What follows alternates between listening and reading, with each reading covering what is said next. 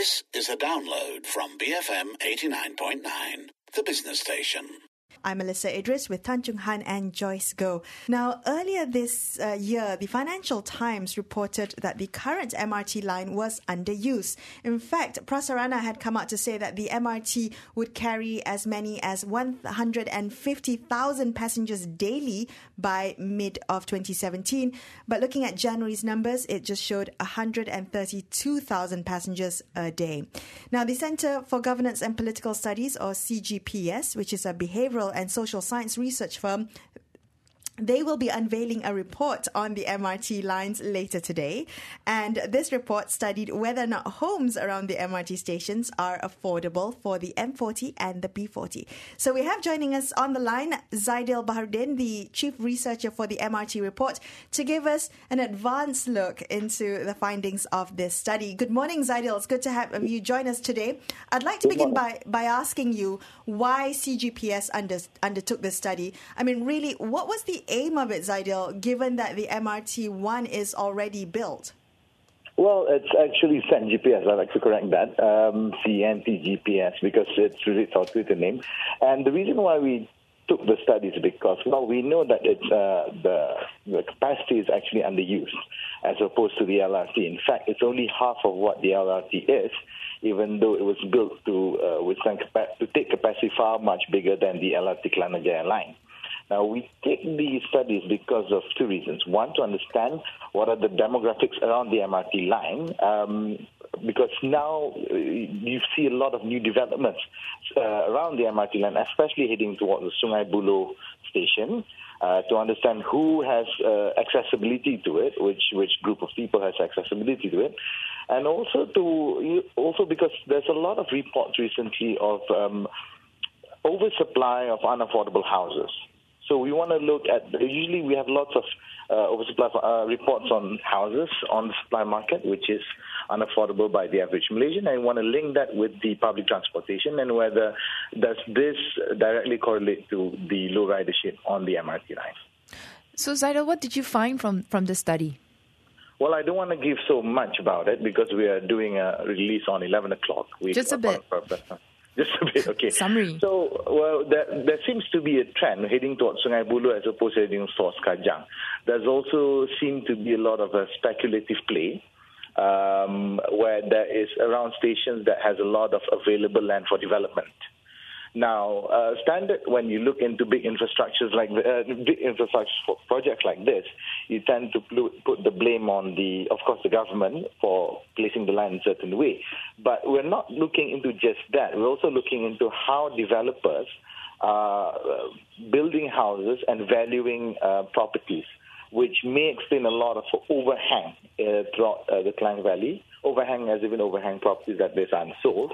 And also the uh, mentality of the market, where you think that um, house prices will automatically go up because of the finite amount of land, um, and also the speculative play where people buy for the sake of investment in hopes to flip it after two, three years, and how this creates an imbalance in the market. So, Zaidel, is this report really for property developers and the way they value the property? Um, actually, it's for government, not just for the previous one, but also the current one. Uh, it's for property developers, and it's also for property buyers.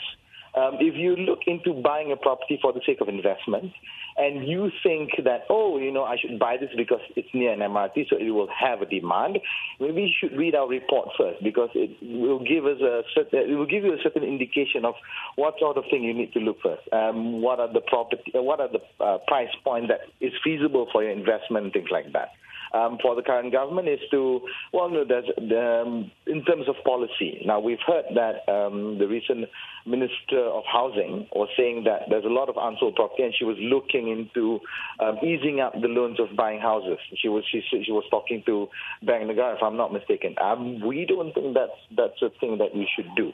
Um, we've explained it in the report, and we will be releasing it uh, online on our website at uh, 1 o'clock today. Uh, it's uh, www.centgps.com.my. Aside from property, did the study look at uh, as to why MRT ridership is low?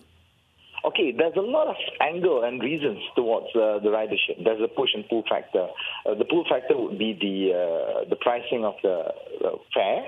Uh, the pushing factor, you know, um, all prices, uh, fuel prices for pump fuel, um, pet- um, tolls, and also the property around it. There's a lot of factors. We only look into the property side because. Um, um, it's actually quite an exhaustive research. We we took about 5,000 samples just to come up with a total narrative. So uh, we want to look into other areas as well. But for now, we're just looking into properties around the MRT stations to explain the accessibility. But then it's causation, though, right? You know, like, I mean, what's the connection here? Are you saying that the MRT came up, so then you got developers flocking there, that's why it's unaffordable? Is that the narrative that you're peddling here? Um, yes, yes, one of it is that. But um, it also want to explain, apart from ridership, is why there are so many unsold houses. Now, I'll give an example, right? Um, you, let's just say a particular property goes up and costs about, say, um, 700,000 because it's near an MRT station, it has accessibility, it's supposed to be near towards KL, so easier for you to go. That means you got to pay monthly mortgage around, say, I know, 3,500 ringgit. Then you got to ask yourself, someone who can pay 3,500 ringgit would have a household income of over 10,000 ringgit. Now, would someone with a household income above 10,000 ringgit would ride the MRT in the first place? That's number one. And second of all, would they want to buy a house near an MRT? Wouldn't it be better for them to opt for a landed property, which is further a bit from the city, maybe near a golf course or some place with with more greenery. So it, it's both sides, I guess. One of it is to look understand how properties are being sold and why there's overhang, and second of it, um, why the ridership is like that. Zaidel, can I also ask you about the feeder buses, right? The idea was to have connectivity to the MRT station, so it's not like you have to live within walking distance to a station. MRT feeder buses were supposed to solve that problem, the problem of the last mile. Is that not something that's being addressed? Okay, so that is something that we would like to study as well. Um, but um, the that itself takes a look, uh, study by itself on how the feeder buses are being placed and what are the lines that they are going.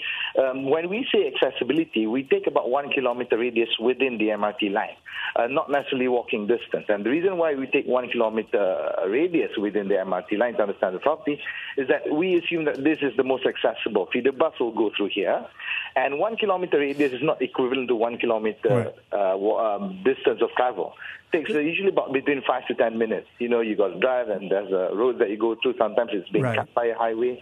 Um, but yes, um, number one must understand this is not the definitive reason, and understanding why the ridership is low in MRT. Okay, but this is one of the angle that we're looking into. I do agree that we need to look into feeder buses. Well, maybe it's, it's on our following up research after this. Well, okay, very quickly, Zaidel, sum it all up for us. Then, what do you make of that MRT line? Is it a failure? Well, um, I don't want to give up anything now. Why don't you wait for the report? And then Dude, it's a simple yes or no question, man. Come on. I promised the media at 11 o'clock.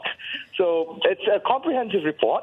I suggest uh, the evening edition could pick it up 2 o'clock today and talk about it at 6 o'clock. okay, we'll be uh, getting back in touch with you. That was Zaidel Baharudin, the chief researcher of the MRT report prepared by the Center for Governance and Political Studies, or better known as SET. As SET Cent GPS. Let me get that name right. The report will be available at www.cent, that's C-E-N-T GPS.com at 1 p.m. today. It's going to be unveiled to the media at 11 o'clock this morning. Thank you for listening to this podcast. To find more great interviews, go to bfm.my or find us on iTunes. BFM 89.9, the business station.